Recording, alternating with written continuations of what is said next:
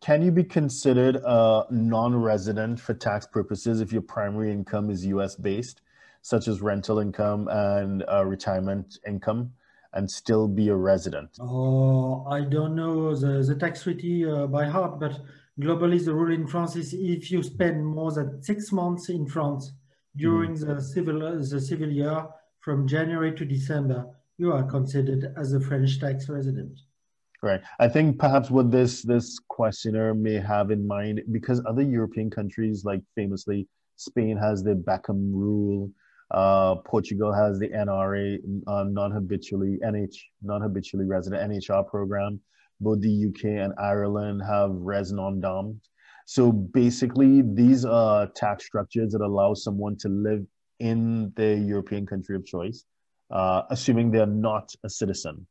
So they live there, but they are not taxed on their income that's out that arises outside of the European country of residence. Does a similar structure uh, exist? The main rule in France is if you are a tax resident in France, then you have to consider all your revenues worldwide.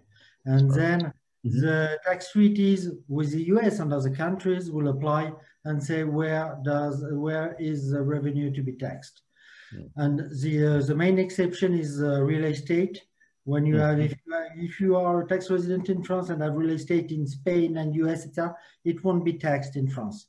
But that's mm. globally the main rule. Otherwise, you have tax credits to compensate the taxes you've paid in the other countries. Okay, wonderful, perfect.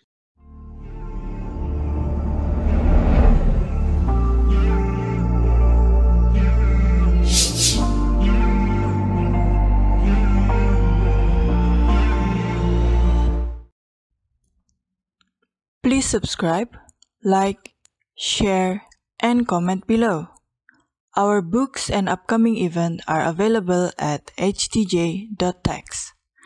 Email us at help at htj.tax to engage us, to advise on international tax or business matters.